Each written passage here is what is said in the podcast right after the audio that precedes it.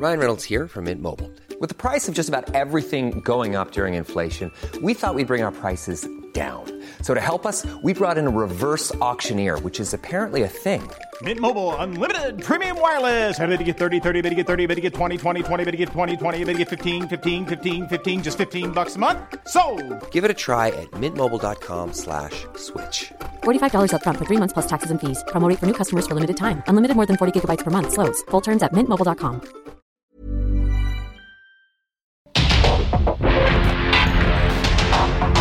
Porque el mundo actual no se entendería sin la economía, las finanzas y los negocios.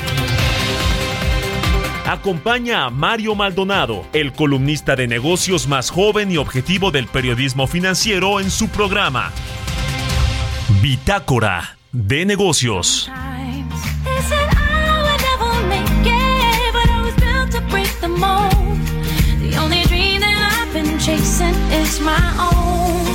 I sing a song for the hustlers trading at the bus stop. Single mothers waiting on a check to come. Young teachers, student doctors, sons on the front line knowing they don't get to run. This goes up to the underdog. Keep on keeping it what you love, and you'll find that someday, soon enough, you will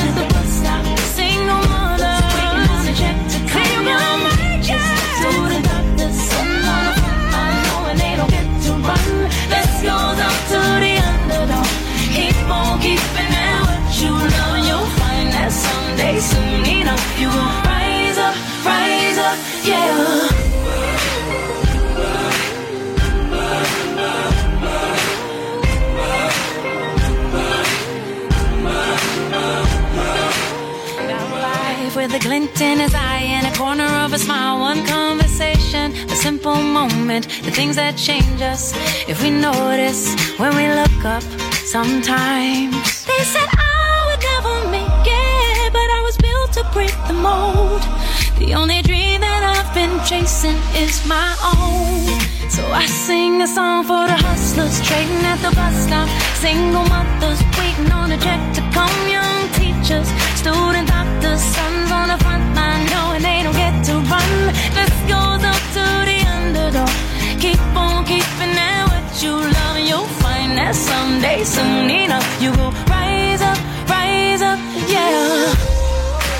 ¿Qué tal? ¿Cómo están? Muy buenos días. Bienvenidos a Bitácora de Negocios. Yo soy Mario Maldonado. Qué gusto me da saludarlos en este lunes 15 de mayo del 2023.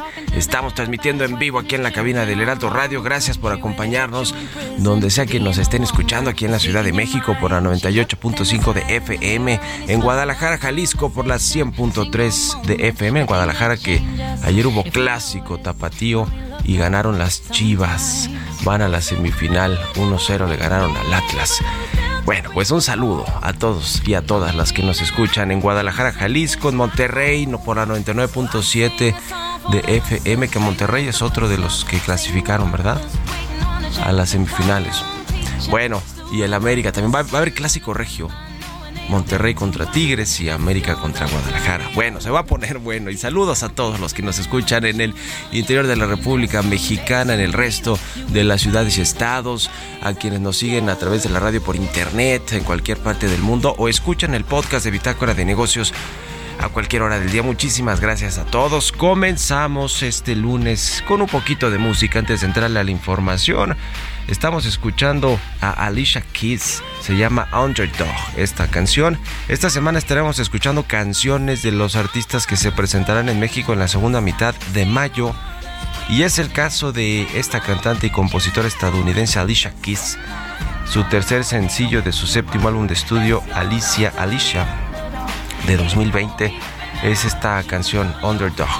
Se va a presentar Alicia Keys el miércoles 17 de mayo en el Auditorio Nacional aquí en la Ciudad de México y el 19 de mayo en el Auditorio Telmex de Guadalajara. Por eso la estamos escuchando y aquí en Bitácora de Negocios y le entramos a los temas, le entramos a la información. Vamos a hablar con Roberto Aguilar, lo más importante que sucede en los mercados financieros. Las bolsas suben con cautela a la espera de datos de China y señales monetarias en los Estados Unidos. China mantiene tasas de interés, pero crece presión de relajación para apoyar eh, economía. Y Joe Biden, el presidente de Estados Unidos, está optimista.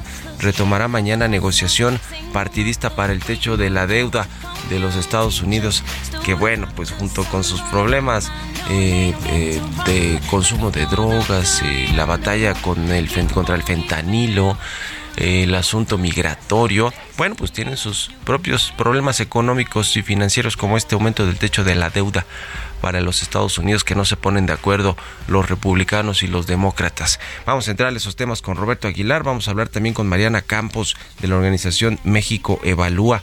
Hacienda prevé recortes en el 2023 al gasto público, al presupuesto. Le vamos a entrar a los detalles de cuáles serán las áreas donde se eh, pues harán estos recortes. Seguro no en los programas sociales ni en las pensiones. ¿eh? Ahí sí no los van a tocar por nada menos en un año electoral, imagínense. Vamos a platicar además con Adolfo Ruiz, integrante del Comité de Educación Financiera de la Asociación de Bancos de México y director de Asuntos Públicos de B por Más. Vamos a hablar sobre pues sobre educación financiera, ¿eh? que de pronto lo dejamos de lado el tema y es tan importante tener la cultura y la educación financiera para pues mejorar nuestras finanzas personales, familiares y en general pues del país, ¿eh? Eh, una mejor cultura financiera eh, desde, desde pequeños, desde que vamos a la escuela, ayudará a las generaciones a mejorar todo lo que tiene que ver con la economía, con, la, con las finanzas y los negocios. Así que vamos a hablar de este segundo Congreso de Educación Financiera de la Asociación de Bancos 2023 eh, ese es el jueves 18 de mayo. Vamos a platicar de estos y otros temas con Adolfo Ruiz y hablaremos también con Carlos Salomón, consultor y analista político. Vienen elecciones en España este año. ¿Quiénes ganan? ¿Quiénes van a perder? Lo que sucede con su economía. Eh, Madrid fue visitada recientemente por, presidentes de Latinoamérica como el presidente de Argentina, de Colombia, de Brasil en busca de inversiones, pero México pues no, ya ve que no nos llevamos desde el gobierno federal o desde Palacio Nacional con eh, España, ¿no? Con los reyes, con el gobierno, en fin, es todo un tema que le vamos a platicar. Carlos Salomón estuvo allá eh, en los últimos días o está por allá todavía me parece y nos va a platicar de todo este asunto de España. Es interesante también eh, lo que sucede en las elecciones locales allá, además de que hay muchos mexicanos viviendo en Madrid y en otros estados eh, y ciudades de España. Le vamos a entrar a estos temas y algunos más hoy aquí en Bitácora de Negocios. Quédense con nosotros en este lunes 15 de mayo. Vámonos al resumen de las noticias más importantes para comenzar este día con Jesús Espinosa. Hoy, por cierto, es el Día del Maestro. Un saludo y un abrazo a todos los profesores y profesoras, a mi madre que es profesora ya retirada, pero un saludo y un abrazo para todos. Vámonos ahora hacia el segundo resumen de noticias.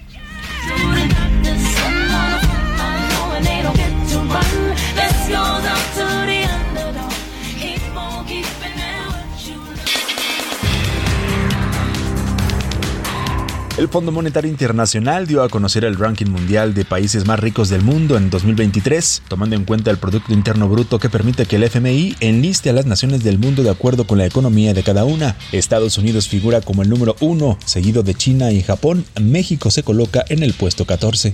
Francisco Cervantes Díaz, presidente del Consejo Coordinador Empresarial, aseguró que para que México pueda sacar toda la ventaja posible de la relocalización de empresas para acercarse a su mercado potencial, es importante que tenga una política industrial y una estrategia de innovación que la acompañe. Moody's México consideró que las condiciones macroeconómicas y el buen manejo de riesgos permitirán consolidar un buen 2023 para la rentabilidad de BBVA, Banorte y Santander, los tres mayores bancos en el país. El coordinador de la fracción parlamentaria del PRI en San Lázaro, Rubén Moreira, planteó la necesidad de legislar contra el cobro de comisiones en bancos del país. En compañía de Mario Di Constanzo, el diputado priista afirmó que en este primer trimestre los bancos ganaron todo y les fue muy bien con ganancias históricas. A nombre del comisionado del Instituto Nacional de Migración, Francisco Garduño Yáñez, el director general de coordinación de oficinas de representación, Héctor Martínez Castuera, dio posesión a Manuel Alonso Marín Salazar como titular de la oficina de representación del instituto en el estado de Chihuahua.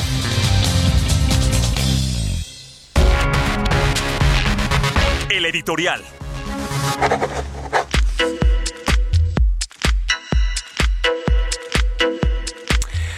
Oiga, pues en México también hay elecciones. Le decía que vamos a hablar ahorita sobre las elecciones en España, pero en México vendrán estas del Estado de México y de Coahuila y después en el 2024 la una de las elecciones más grandes de la historia. Se renovará el Congreso Federal, la Cámara de Diputados, el Senado. Habrá cambio en la presidencia de la República, nueve estados también tendrán renovación de sus gobernadores y gobernadoras. Y bueno, pues es importante hoy que es el Día del Maestro, que celebramos a los profesores y profesoras del país, pues cómo va a jugar el Sindicato Nacional de Trabajadores de la Educación, eh, que tiene pues eh, varios agremiados y que siempre ha sido un eh, pues un importante grupo social en términos de influencias en elecciones, los maestros, el magisterio, vamos a decirlo así.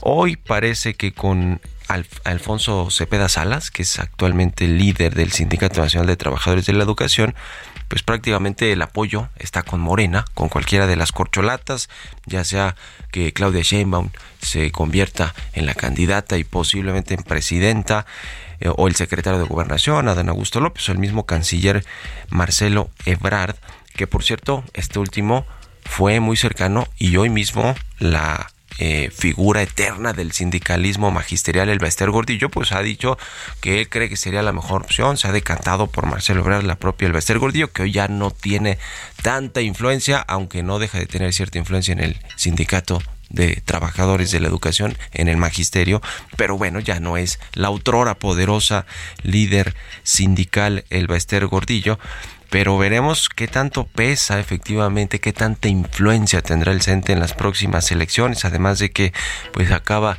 de eh, negociar con sus eh, agremiados del magisterio un aumento en las pensiones, el titular del CENTE se lleva bien con la actual eh, secretaria de Educación, Leticia Ramírez Anaya. Veremos qué tanta influencia, qué tanto peso tienen los profesores y profesoras, el magisterio en lo que suceda. Más de 240 mil votos podrían aportarle, o sea que no es cualquier cosa, no es poca cosa la importancia que tiene el CENTE y veremos pues cómo juega eh, a favor de Morena. Hoy que es el Día del Maestro, la celebración del Día del Maestro de la Maestra, se verá, ¿eh? se verá cómo está jugando y el peso que tendrá la influencia del CENTE en las elecciones del próximo año. ¿Ustedes qué opinan? Escríbanme en Twitter, arroba Mario Mal y en la cuenta arroba Heraldo de México. Mario Maldonado en Bitácora de Negocios.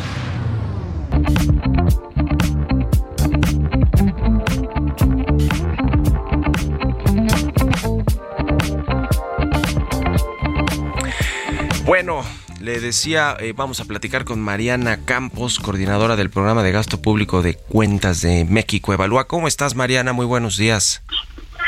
Muy buenos días, Mario. Me da muchísimo gusto saludarte. Igualmente, gracias como siempre por estos minutos cada 15 días aquí en Bitácora de Negocios. El presupuesto para el próximo año que ya comenzará a negociarse lo tiene que mandar Hacienda en septiembre a la Cámara de Diputados. Eh, se prevé pues cambios por lo que sucede con los ingresos, eh, el presupuesto, cómo están viendo este estos ajustes que tendrá que hacer el gobierno a través de la Secretaría de Hacienda para el próximo año en términos presupuestarios. Mira, Mario, creo que lo, lo primero es decir que para este año Hacienda ya está reconociendo que las cosas no van a salir como previó en el paquete económico 2023, que tú recuerdas, lo platicamos en tu programa, y hubieron muchos analistas comentándolo en diversas fuentes, que era muy optimista, ¿te acuerdas? Pues bueno, ya se hizo un primer ajuste y un primer reconocimiento. Hacienda ya reconoce que la inflación pues va a ser eh, cercana al 5% hacia el cierre del año, mayor a ese 3% que había estimado. Eh, también ha reconocido que la tasa de interés no es de 8.5 y que esta va a ser todavía mayor, a algo alrededor de 11%. Lo que todavía no reconoce es un crecimiento económico más bajo. Ahí es donde sigue la Secretaría insistiendo en un 3% cuando realmente pues tanto el sector privado como organismos internacionales están previendo algo menor. Eh, también prevé que sus ingresos no van a lograr ser los que se habían presupuestado, Mario, eh, está previendo un recorte de casi 2%. Eh, es el mismo monto el que prevé de recorte en el gasto, pero obviamente como el gasto es mayor a los ingresos, porque no se está considerando ahí la deuda, pues el recorte en términos relativos sería menor. El punto aquí es que entonces, eh, Mario, para el próximo año pues vamos a partir de una base mucho más baja de lo que pensaríamos si nada más vemos los números del, del aprobado para 2023. Sí, sin duda alguna, primero tienen que ajustarse, como dices, los presupuestos, el, el gasto en este 2023, que todavía pues nos queda poco más de medio año eh, para que se hagan estos ajustes que efectivamente pues cambian los las proyecciones que, se, que están establecidas por lo menos en el marco macroeconómico en estos criterios de política económica y ya los tendrá que eh, pues ir ajustando. Hacienda por lo pronto ya hizo el ajuste del crecimiento no en, en, en, abril fue el mes pasado eh, ya no espera este crecimiento de 3.5% pero eh, de todos modos tendrá que ir ajustando sobre todo lo que tiene que ver con el presupuesto por estos factores que nos decías entre inflación, tasas de interés, lo que tiene que pagar por el servicio de la deuda, las pensiones, eh, en fin, los ingresos petroleros, etcétera. Y, y bueno, pues el próximo año se ve más difícil. Yo decía hace ratito, Mariana, que presentamos tu tema, que por ser un año electoral el próximo 2024, pues el presidente no creo que le vaya a tocar para nada a los, los programas sociales. Bueno, aunque no fuera año electoral, ¿no? Ni a los proyectos de infraestructura que los quiere terminar, los que los que faltan, eh, etcétera. Pero ¿cómo, ves qué tendrá que hacer la Secretaría de Hacienda para el próximo año? Que tampoco se ve nada fácil, la verdad, en términos económicos. No se ve nada no se ve nada fácil. Yo coincido contigo que esa sería obviamente la postura dominante del presidente. Sin embargo, Mario, después de haber visto el primer trimestre de 2023, uff, eh, tuvieron que tocar incluso eh, proyectos y programas consentidos. Es decir, por más de que no quieran, simplemente la situación no se ha prestado para algo mejor. Entonces, hubo caída en ingresos en el primer trimestre, tanto en relación al aprobado como al observado, también en el gasto. Entonces, eh, aunque la Secretaría quisiera y el presidente también, simplemente ya no da para una narrativa eh, como la que quizás ambicionen en un año electoral. Entonces, eh, creo que por eso tuvieron que ajustarse este año y entonces todo lo que se proponga en el aprobado va a partir de una base menor. Sí, sí, sí. Pues entonces yo creo que es posible que veamos, sí, es posible que veamos este eh, más recortes incluso este año de los que se están aceptando. Entonces, aunque le metan en digamos, a, aumentarle, pues acuérdate que parte de una base menor, ¿no? Entonces ya en el histórico no, no va a poder ser un incremento muy alto. Aquí la clave es que además están reconociendo una inflación más alta, entonces eso le pega mucho al gasto, ¿no? Ya en términos reales. Sí, sí, sí pues ya veremos qué sucede también con la política monetaria, porque el Banco de México, aunque no se prevé que en estos, en esta próxima reunión de este mes, decisión de política monetaria, aumente, la tasa, de interés, pues ya veremos más adelante, ¿eh? porque si la tendencia descendente que trae el índice de precios al consumidor, la inflación, no, no se mantiene así, eh, bajando, pues yo creo que sí tendrá que hacer un nuevo momento el banco el banco central. Ya lo estaremos viendo pero es un tema que preocupa sí, ya lo estaremos viendo Mario. Sí, pero todo hay que decir algo aunque no subiera se mantiene en un nivel históricamente alto si tú estás de acuerdo entonces aunque ya no suba el impacto en costo financiero no es nada trivial tendría que bajar para que esto empezara a mejorar la situación y francamente de aquí al cierre de año o para el próximo año se ve difícil eh, regresar a lo que estábamos hace tres, cuatro años. Muy complicado. Pues muchas gracias y estamos en comunicación como siempre Mariana Campos de la Organización México Evalúa. Gracias, buenos días. De qué buenos días, Mario. Hasta luego, seis con 21 minutos, vamos a otra cosa. Economía y mercados. Roberto Aguilar ya está aquí en la cabina del Heraldo Radio. Mi querido Robert, buenos días. ¿Cómo estás, Mario? Me da mucho gusto saludarte a ti y a todos nuestros amigos. Rápidamente te comento que las bolsas en general estaban subiendo, pero... Mm, Robert, Robert, no te estamos escuchando. A ver qué sucede aquí con el micrófono eh, de Roberto Aguilar. vamos a ver si lo podemos arreglar o mejorar. Ahí estás. Te comentaba, mi estimado Mario, que justamente los bolsas subían en general con un poco de cautela a la espera de datos justamente de los sectores industrial y minorista de China que se van a dar mañana así también como las diversas intervenciones de varios dirigentes de la, de la, Reserva Federal de Estados Unidos para valorar justamente las actuales perspectivas del mercado de un recorte de la tasa este mismo año. En los mercados emergentes, la lira turca toca mínimo de dos meses después de las elecciones presidenciales, que bueno, fueron medio confusas, pero se van a una segunda vuelta. El Banco Central de China, también te comento, renovó la deuda a medio plazo vencida y mantuvo las tasas de interés sin cambio, tal como se esperaba, pero los mercados esperan que la relajación monetaria sea inevitable en los próximos meses para apoyar la recuperación de la economía. El presidente Joe Biden, muy optimista, dice que mañana se va a reunir con los líderes del Congreso para hablar sobre el, plan para, el plan para elevar el límite de la deuda de Estados Unidos e evitar un impago que para muchos sería catastrófico. También la producción industrial de la zona euro cayó mucho más de lo esperado en marzo al desplomarse la producción de bienes de equipo, aunque la fuerte reducción pareció deberse a las cifras de Irlanda que son típicamente volátiles. También te comento que los responsables, de los reguladores de la implementación de las criptodivisas en Estados Unidos dijeron que el país va a intensificar los controles de los mercados de criptodivisas para castigar los comportamientos ilícitos de estas plataformas. Esto de acuerdo a una nota que hoy trascendió justamente en el Financial Times. También te comento que el tipo de cambio, bueno, pues amanecemos con un nivel de 17.57. Con esto también ya llevamos una ganancia acumulada ya cercana al 10%. Y bueno, pues el peso sigue fortachón 9.7 para ser exacto la apreciación en lo que va del año. Eh, y bueno, pues interesante lo que sucede. Y por la parte local, Mario, pues justamente esta semana será la decisión de política monetaria en, eh, México. Y bueno, pues se anunció justamente que el aumento no se ha descontado totalmente de un cuarto de punto, pero cada vez son más voces que advierten que podría haber una pausa y terminar así con el incremento de las tasas de interés en México. Buenísimo. Gracias Robert y nos vemos a ratito en la televisión. Gracias Mario, muy buenos días. Roberto Aguilar, síganlo en Twitter, Roberto AH6 con 24, casi 25 minutos. Vámonos a la pausa y volvemos con más aquí a Bitácora de Negocios.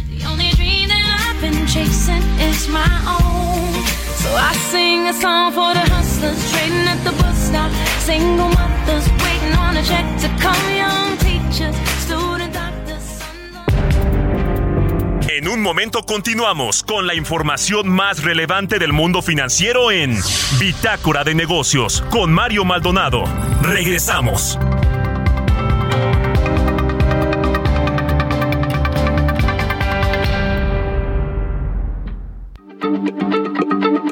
Heraldo Radio, la H se lee, se comparte, se ve y ahora también se escucha.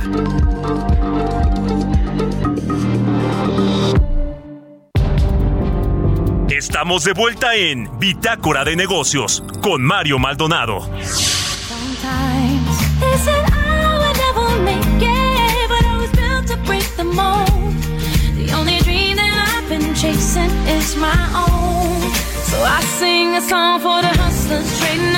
Stop. Single mothers waiting on a check to come.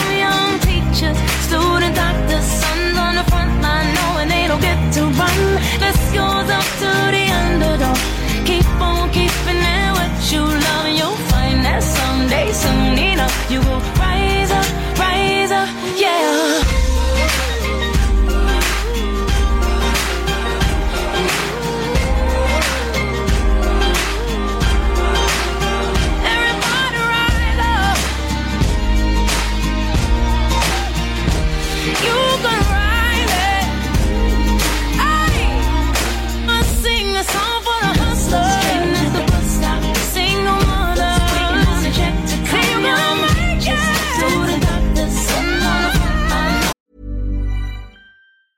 Hey, it's Ryan Reynolds, and I'm here with Keith, co star of my upcoming film, If, only in theaters, May 17th. Do you want to tell people the big news? All right, I'll do it. Sign up now and you'll get unlimited for $15 a month in six months of Paramount Plus Essential Plan on us. Mintmobile.com slash switch. Upfront payment of $45 equivalent to $15 per month. Unlimited over 40 gigabytes per month. Face lower speeds. Videos at 480p. Active Mint customers by 531.24 get six months of Paramount Plus Essential Plan. Auto renews after six months. Offer ends May 31st, 2024. Separate Paramount Plus registration required. Terms and conditions apply if rated PG.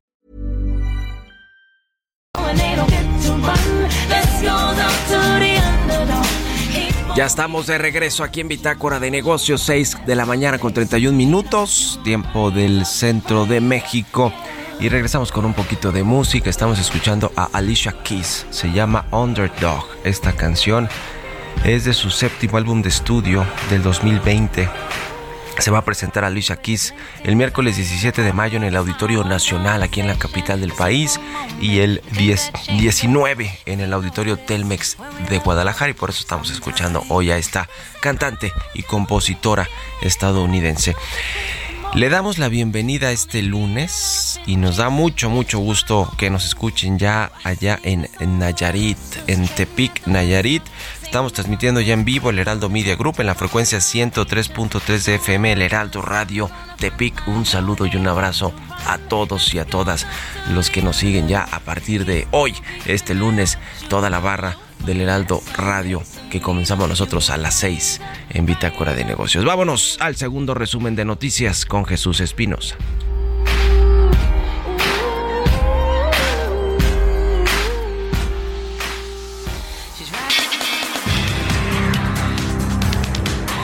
En seguimiento de la estrategia del gobierno federal y de la Secretaría de Hacienda respecto a la emisión de bonos sostenibles con etiqueta social, Nacional Financiera informó que realizó la colocación de certificados bursátiles a plazos de 3 y 7 años por 4.533 y 5.467 millones de pesos respectivamente. El Instituto Mexicano de Ejecutivos de Finanzas proyectó que en 2023 la economía mexicana crecerá 1.8%, el tipo de cambio cerrará en 19.15 y se creará 524 mil trabajos formales. El Instituto Nacional de Estadística y Geografía informó que la producción industrial en México creció un 2.5% interanual en el primer trimestre de este año, impulsada en particular por la generación y distribución de energía. La red de aeropuertos y servicios auxiliares reportó un incremento de 9.2% en el flujo de pasajeros en los primeros cuatro meses del año, con respecto al mismo periodo del 2022, atendiendo a 1.300.682 viajeros.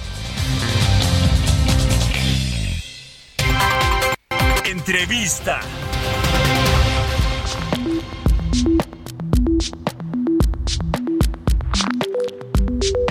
Y bien, ya le decía al inicio del programa, en este 2023 va a haber elecciones muy importantes en España. Unas están a la vuelta de la esquina el domingo 28 de mayo. Se llevarán a cabo elecciones municipales eh, y autonómicas en comunidades, en 12 comunidades pues muy relevantes y bueno, le, le darán pie también a lo que sucederá a finales del año en diciembre, donde ya se renovará la presidencia luego de cuatro años de mandato de Pedro Sánchez. Y vamos a platicar con Carlos Salomón. Él es consultor, analista político y estuvo allá en España, en Madrid y en otros lugares, pues precisamente viendo qué va a suceder allá. Mi querido Carlos, ¿cómo te va? Muy buenos días o muy buenas tardes para ti que estás en Europa todavía, ¿verdad? Mario, eh, buen día allá en México y buenas tardes aquí en Madrid. Decirte que, como tú lo has dicho, el 28 de mayo va a haber elecciones aquí en España, se renuevan los municipios, se renuevan muchas gubernaturas o autonomías, como aquí se le llama. ¿Por qué es importante esta elección, Mario, a la cual me han invitado? Primero, porque México y España tienen una relación fracturada desde hace 3, 4 años la relación entre México y España está fracturada, Mario. O sea, antes era una relación muy estrecha en lo cultural, en lo económico, en lo comercial y hoy tenemos una relación fracturada. Y estas elecciones del 28 de mayo va a ser una renovación de todos los municipios y las autonomías, pero como lo decías al principio, también se va a renovar la presidencia de España allá por diciembre de este mismo año y que casi coincide con las elecciones de México. Esto es muy importante porque yo creo que cuando tú tienes, Mario, una relación tan fracturada, una elección aquí y las elecciones que vienen allá, Pueden ser un punto de encuentro para encontrar eh, soluciones a la problemática entre México y España. Esta es quizás mi primera, mi primera reflexión, Mario. Sí, sí, sí, sin duda alguna son tiempos electorales, eh, tanto en México como en España. Ahora, ¿cómo pintan las cosas en estas elecciones del 28 de mayo con los partidos eh, que compiten allá en España, mi querido Carlos? ¿Cómo, están las cosas? Fíjate que hay una diferencia sustancial, porque allá en Oaxaca vimos, por ejemplo, que en México, pues prácticamente las corcholatas, como se le dice en México, pues están prácticamente en su propia agenda. Aquí hay dos partidos también muy, muy importantes, el Partido Popular y el, el Partido Socialista Español. Aquí la lucha se da un debate de ideas, un debate de otro tipo de cosas. No hay ese tipo de, acusaciones que están dando en México, porque lo que pasó ayer en Oaxaca.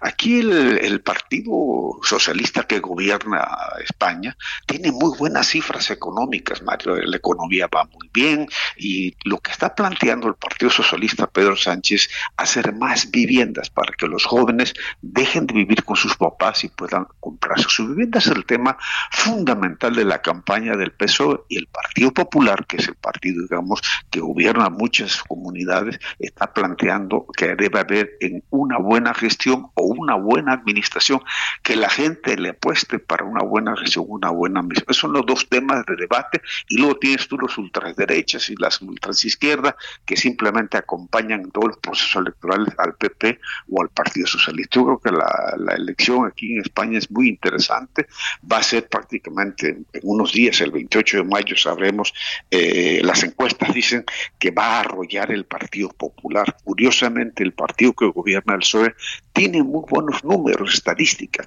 pero las encuestas no le favorecen, Mario, porque la gente también se cansa, se cansa de las buenas ideas y de los buenos números. Eso, esto es lo que estamos viendo eh, a, grandes, a grandes modos. Yo calculo que el transcurso aquí el 28 de mayo este, van a suceder cosas muy interesantes, pero que la apuesta es que va a ganar el Partido Popular. Tú conoces muy bien España y esta es quizás la, la cercanía que estamos a unas elecciones ya muy cercanas, muy cercanas para los españoles y que pueden encontrar una, un, reencuentro con esa ruptura de relaciones que hay entre México y España.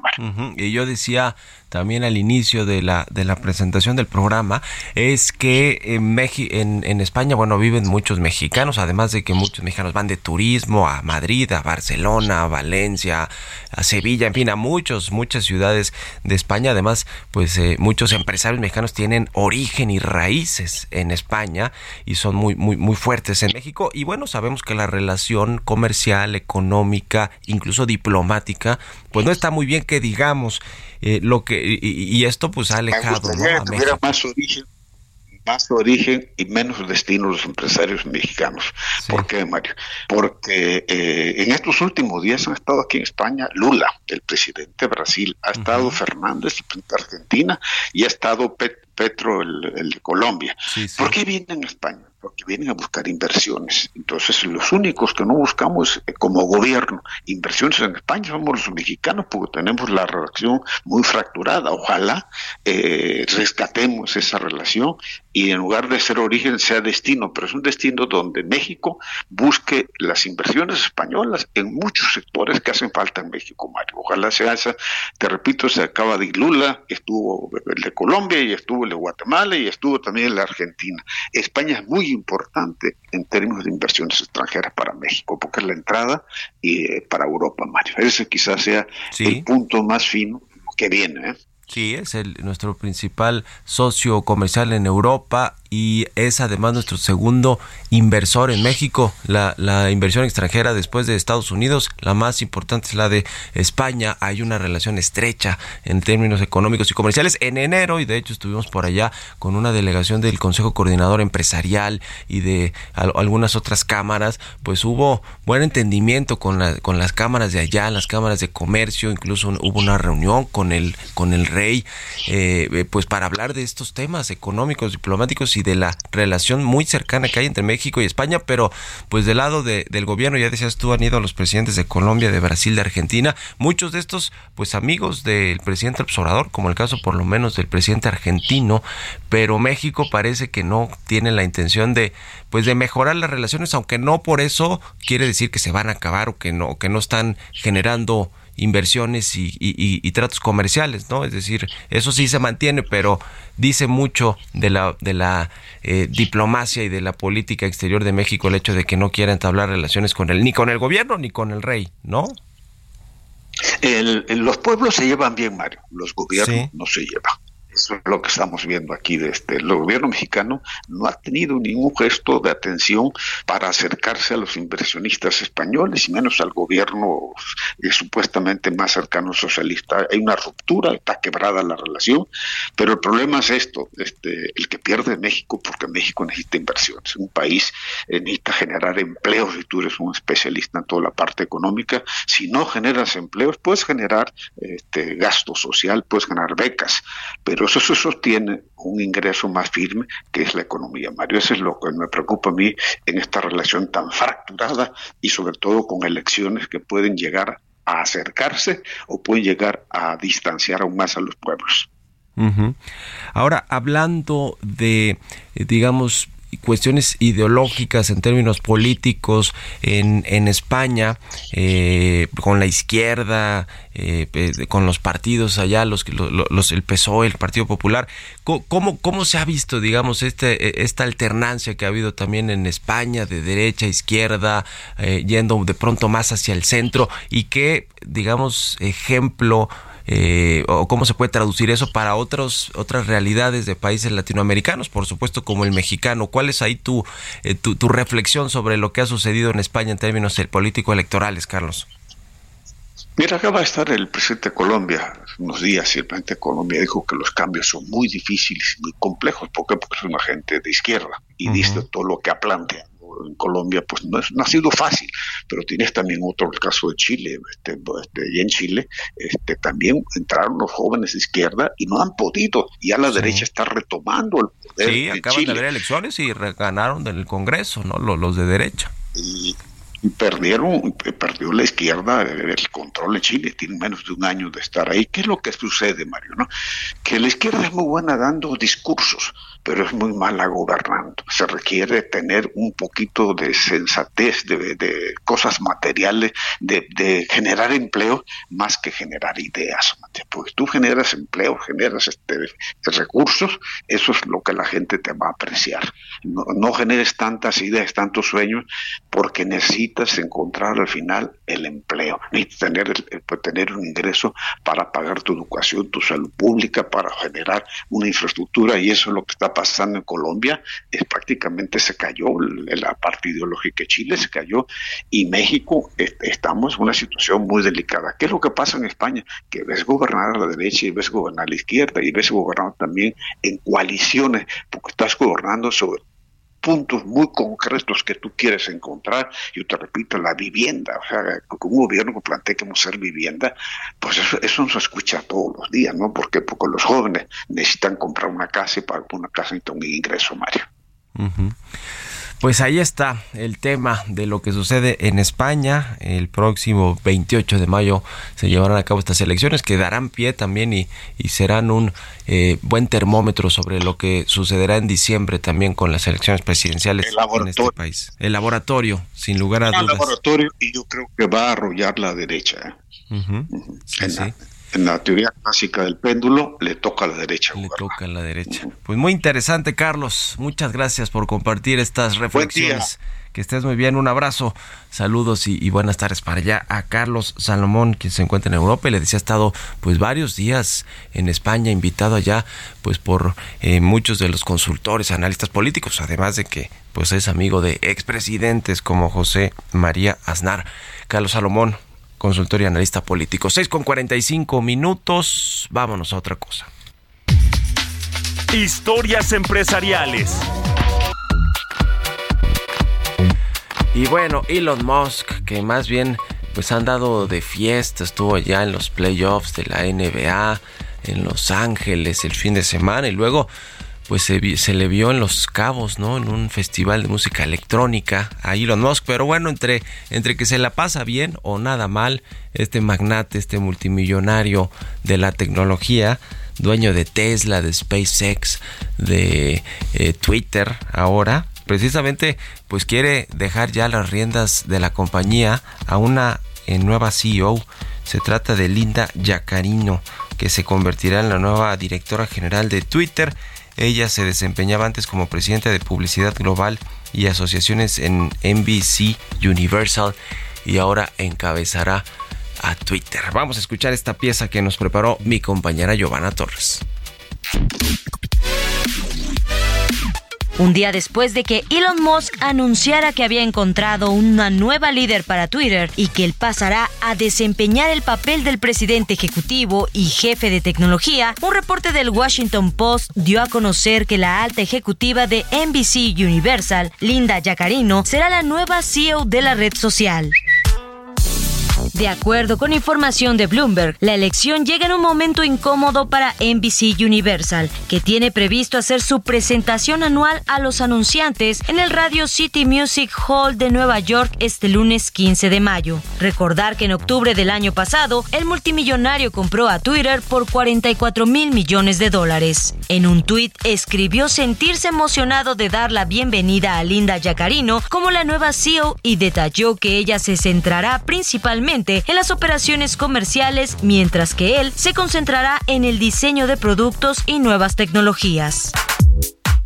En marzo pasado, Musk había manifestado que a pesar de un ligero repunte en el número de usuarios diarios desde principios del 2022, los ingresos de Twitter habían caído un 50% desde octubre como resultado de un descenso masivo de publicidad. Yacarino es considerada una de las líderes de ventas de publicidad más exitosas de la industria, por lo que se espera aporte toda una experiencia en ventas de publicidad de Twitter que la empresa ha perdido desde que Musk asumió la propiedad.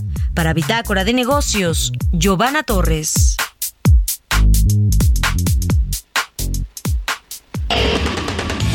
Bitácora de Negocios con Mario Maldonado.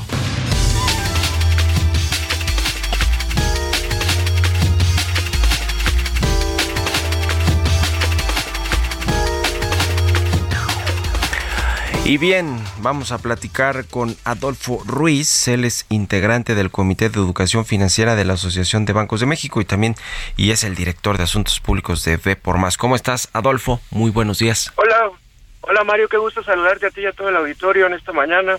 Igualmente, muchas gracias a ti por estos minutos. Yo decía también hace ratito que la educación financiera, la cultura financiera, pues es muy importante, básica para que pues eh, tengamos una economía más, más sólida, más madura, eh, para que, pues eh, empezando por las finanzas personales y familiares, es como se pueden, digamos, mejorar muchos de los indicadores en el país, la gente puede tener más oportunidades también, pues para ahorrar, para invertir, eh, en fin, es un tema muy relevante que de pronto pues se deja ahí de lado en términos en términos de la educación primaria secundaria eh, que, que, pues no no se no se le pone eh, ojo interés a este asunto. Pero bueno en la asociación de bancos de México ustedes están poniendo su granito de arena su parte y tienen congresos. De hecho viene un segundo congreso de educación financiera de la ABM cuéntanos Adolfo por favor.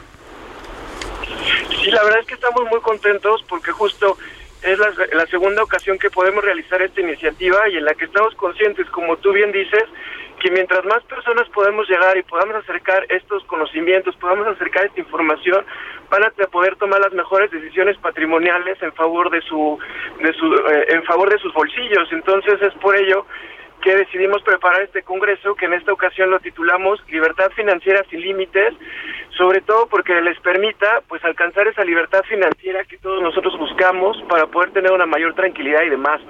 Entonces, pues es así que hemos reunido una serie de expertos donde, donde nos reuniremos el próximo jueves a partir de las 9 por los canales de la Asociación de Bancos de México para que todo el mundo nos pueda ver y pueda tener el acceso a estos contenidos.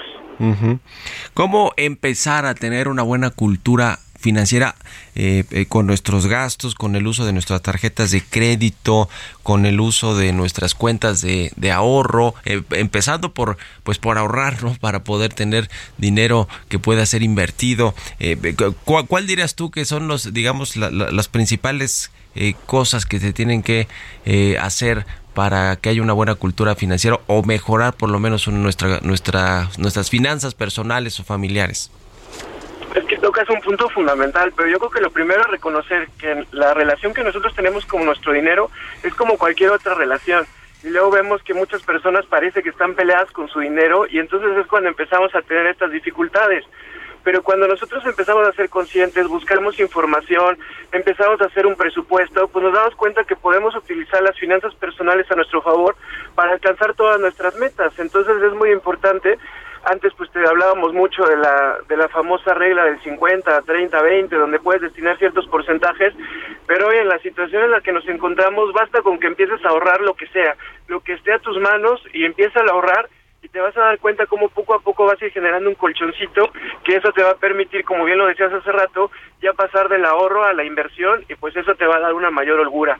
También entender otra cosa, que el crédito está, está a tu favor siempre y cuando tú lo utilices de forma responsable y te puede abrir las puertas para que tú puedas alcanzar muchos de tus objetivos. Y también educar a las personas y a todos los que nos escuchan, pues que la deuda siempre puede ser sana siempre y cuando sea manejable. Sí, sin duda alguna la, la, la deuda, los créditos, los financiamientos son positivos cuando cuando sabes manejarlo, para cuando los utilizas realmente para, sobre todo si es para producir, para generar eh, negocios eh, o ingresos adicionales, bueno, pues es, es importante utilizar los créditos de, de, esta manera, pero no para pagar las otras tarjetas y para sobreendeudarnos y, y que los créditos se usen eh, cuando no, no tenemos los ingresos, es decir, se, se, obtengan más créditos o se pidan más financiamientos de que nuestros ingresos, pues ahí ya la cosa empieza, empieza a fallar. Entonces, de nueva cuenta la invitación a Adolfo Ruiz para quienes quieran participar, conectarse en este segundo Congreso de Educación Financiera. ¿Cómo están los detalles? Sí, pues ahora sí que los invitamos a que desde hoy, ahora sí que se, que se inscriban a través de la página de la Asociación de Bancos de México, que ahí van a encontrar un banner, van a encontrar un anuncio del, segundo congreso, y entonces le den clic ahí se puedan inscribir, les llegará vuelta de correo la liga para que se puedan inscribir, es totalmente gratuito y pues que nos empiecen a escuchar a partir el jueves 18 a partir de las 9 y durará hasta las 3 de la tarde y tendremos grandes figuras y sobre todo que ahí les iremos llevando de la mano de cómo desde poner el orden a tus finanzas a realizar actividades de emprendimiento. ¿Quiénes estarán presentes? Adelántanos algunos nombres. Pues mira, eh, nos acompañará por supuesto el presidente de la Asociación de Bancos, don Julio Carranza, eh, también estarán por parte de nuestros aliados de la Conducef, estará el presidente de la Conducef, don Oscar Rosado, eh, también vamos a estar varios de los integrantes del, Comité de Educación Financiera, en fin, vamos a tener eh, grandes personajes y entonces pues los invito a que no se lo pierdan y pues muchas gracias a ti Mario porque podemos llegar a más personas y podemos invitarlos para que puedan alcanzar esta libertad financiera. el, el subsecretario también Gabriel Llorio, ¿verdad? Subsecretario de Hacienda. Sí, va a estar con nosotros. Muy bien, pues interesante, ya está hecha la invitación y gracias por estos minutos. Adolfo Ruiz, integrante del Comité de Educación Financiera de la Asociación de Bancos y director de Asuntos Públicos de B por Más. Muchas gracias y buenos días. Gracias a ti, Mario, qué gusto saludarte. Un abrazo para todos. Igualmente, hasta luego. Con esto nos despedimos. Gracias a todos ustedes por habernos acompañado este lunes, inicio de semana, aquí en Bitácora de Negocios. Se quedan en estas frecuencias del Heraldo Radio con Sergio Sarmiento y Lupita Juárez. Nosotros nos vamos a la televisión, al canal 8 de la televisión abierta, a las noticias de la mañana. Y nos escuchamos aquí mañana tempranito a las 6. Muy buenos días. So I sing a song for the hustlers trading at the bus stop. Single mothers waiting on a check to come. Young teachers, student doctors, sons on the front line knowing they don't get to run. This goes up to the underdog. Keep on keeping it what you love, and you'll find that someday, soon enough, you will rise up, rise up, yeah. Esto fue Bitácora de Negocios con Mario Maldonado.